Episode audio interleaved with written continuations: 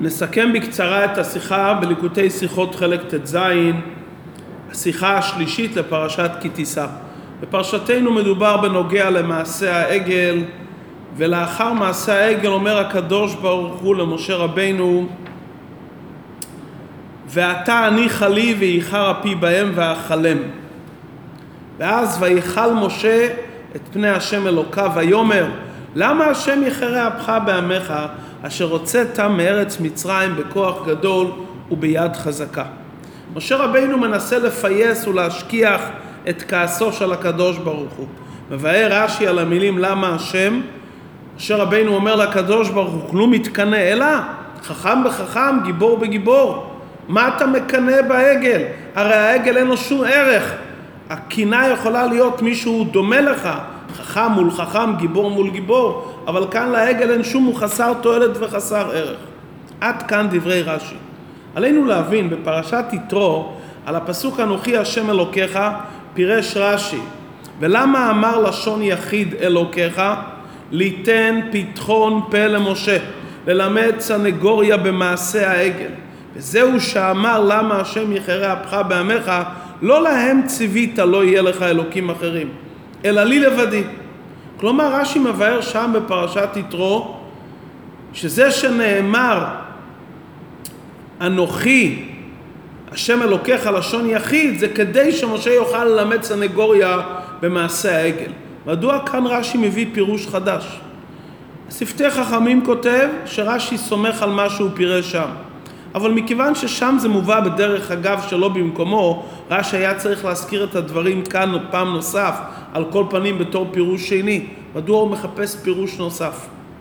שאלה נוספת, במדרש נאמר שטענתו של משה רבינו הייתה כיוון שהעגל אין בו ממש, אין לקדוש ברוך הוא לכעוס על עובדי העגל. כפי שהמדרש אומר דבר מעניין, שמשה רבינו אמר לקדוש ברוך הוא, הם עשו לך סיוע. הרי עכשיו העגל, אתה תזריח את החמה, העגל יזריח את הלבנה, אתה את הכוכבים, העגל את המזלות וכולי. כלומר, יהיה ביניכם שותפות. אומר הקדוש ברוך הוא למשה, מה, אף אתה טועה כמותם? והלא אין בו ממש. אמר לו משה, אם כן, למה אתה כועס על בניך? למה השם יחרה אפך בעמך? כלומר, משה רבינו מנסה כביכול לעמוד בצד של עם ישראל ולומר שהעגל יכול להיות שותף ומסייע, ואז הקדוש ברוך הוא אומר לו, אתה טועה? הרי אין בו ממש.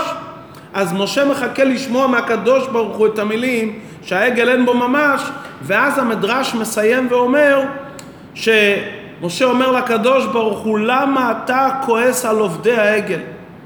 למה רש"י לא מביא את זה כך? מדוע רש"י מביא את הדברים שמשה רבינו אומר לקדוש ברוך הוא, מדוע אתה מתקנא בעגל ולא בעובדי העגל, כדברי המדרש. דבר נוסף, לא מצינו שיש תשובה על הטענה של משה רבינו. אז לכאורה מה החומר הגדול שבאיסור של עבודה זרה? הרי אין בה ממש באמת בעבודה זרה. שאלה נוספת, מדוע לא פירש רש"י שהטענה של משה רבינו הייתה למה השם יחרה אפך בעמך? באותם אלו שלא חטאו בעגל. היו חלק גדול שלא חטאו בעגל. אז למה יחרה אפך בעמך להעניש את אותם אלו שלא חטאו בעגל?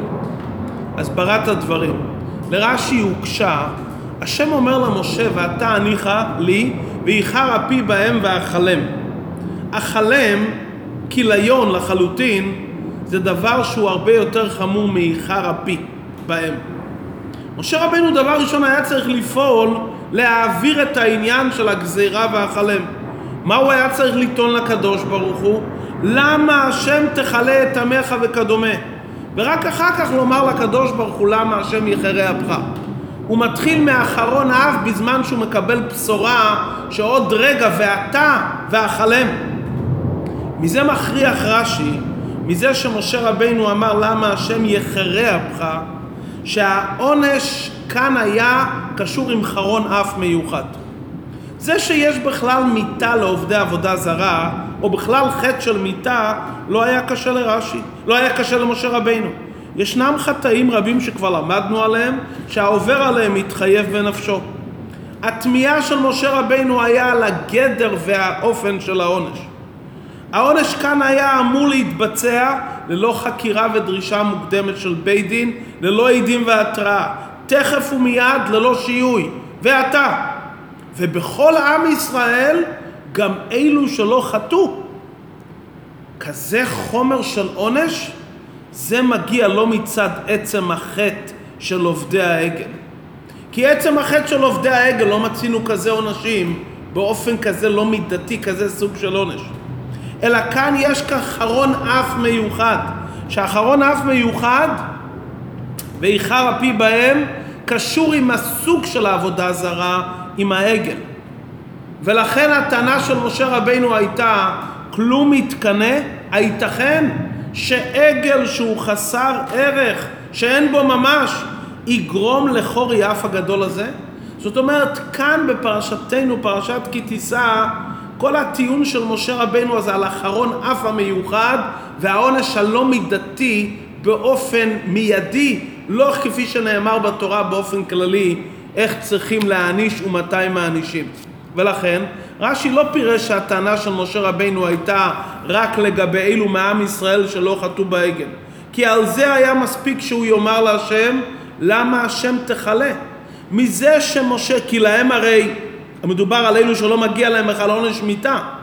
מזה שמשה רבינו אמר למה השם יחרה, אז תוכן הדברים זה טענה לעצם העניין של אחרון אף. והטענה שלו מכוונת גם על אלו שעבדו את העגל.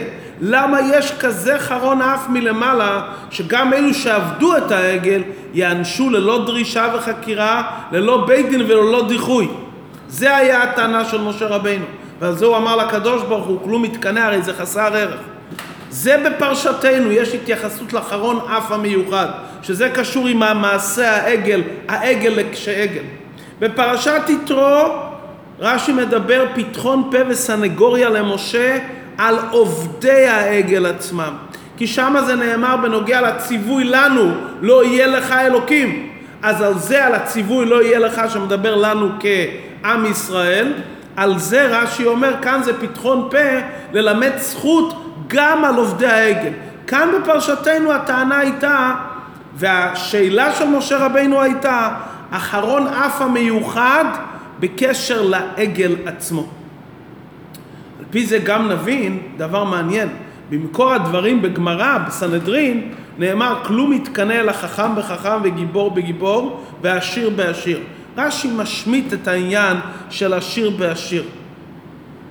חייבים לומר שיש כאן איזה טעם ונימוק שקשור עם התוכן של העניין. השם אומר למשה רבינו, עשו להם עגל מסכה וישתחוו לו, ויאמרו אלה אלוקיך ישראל אשר העלוך מארץ מצרים. האחרון אף המיוחד שהיה כאן על זה שבני ישראל יכסו את יציאת מצרים לעגל. ומה היה ביציאת מצרים? ביציאת מצרים ראינו גבורה מיוחדת של הקדוש ברוך הוא, וראינו חוכמה עצומה איך הקדוש ברוך הוא ביצע את כל המכות ויציאת מצרים באופן מיוחד של חוכמה וגבורה. עשירות לא, היה, לא ראינו שמה, וגם בכלל חוטאי העגל לא היו צריכים עשירות, כי הם היו כבר עשירים מביזת מצרים ומביזת הים.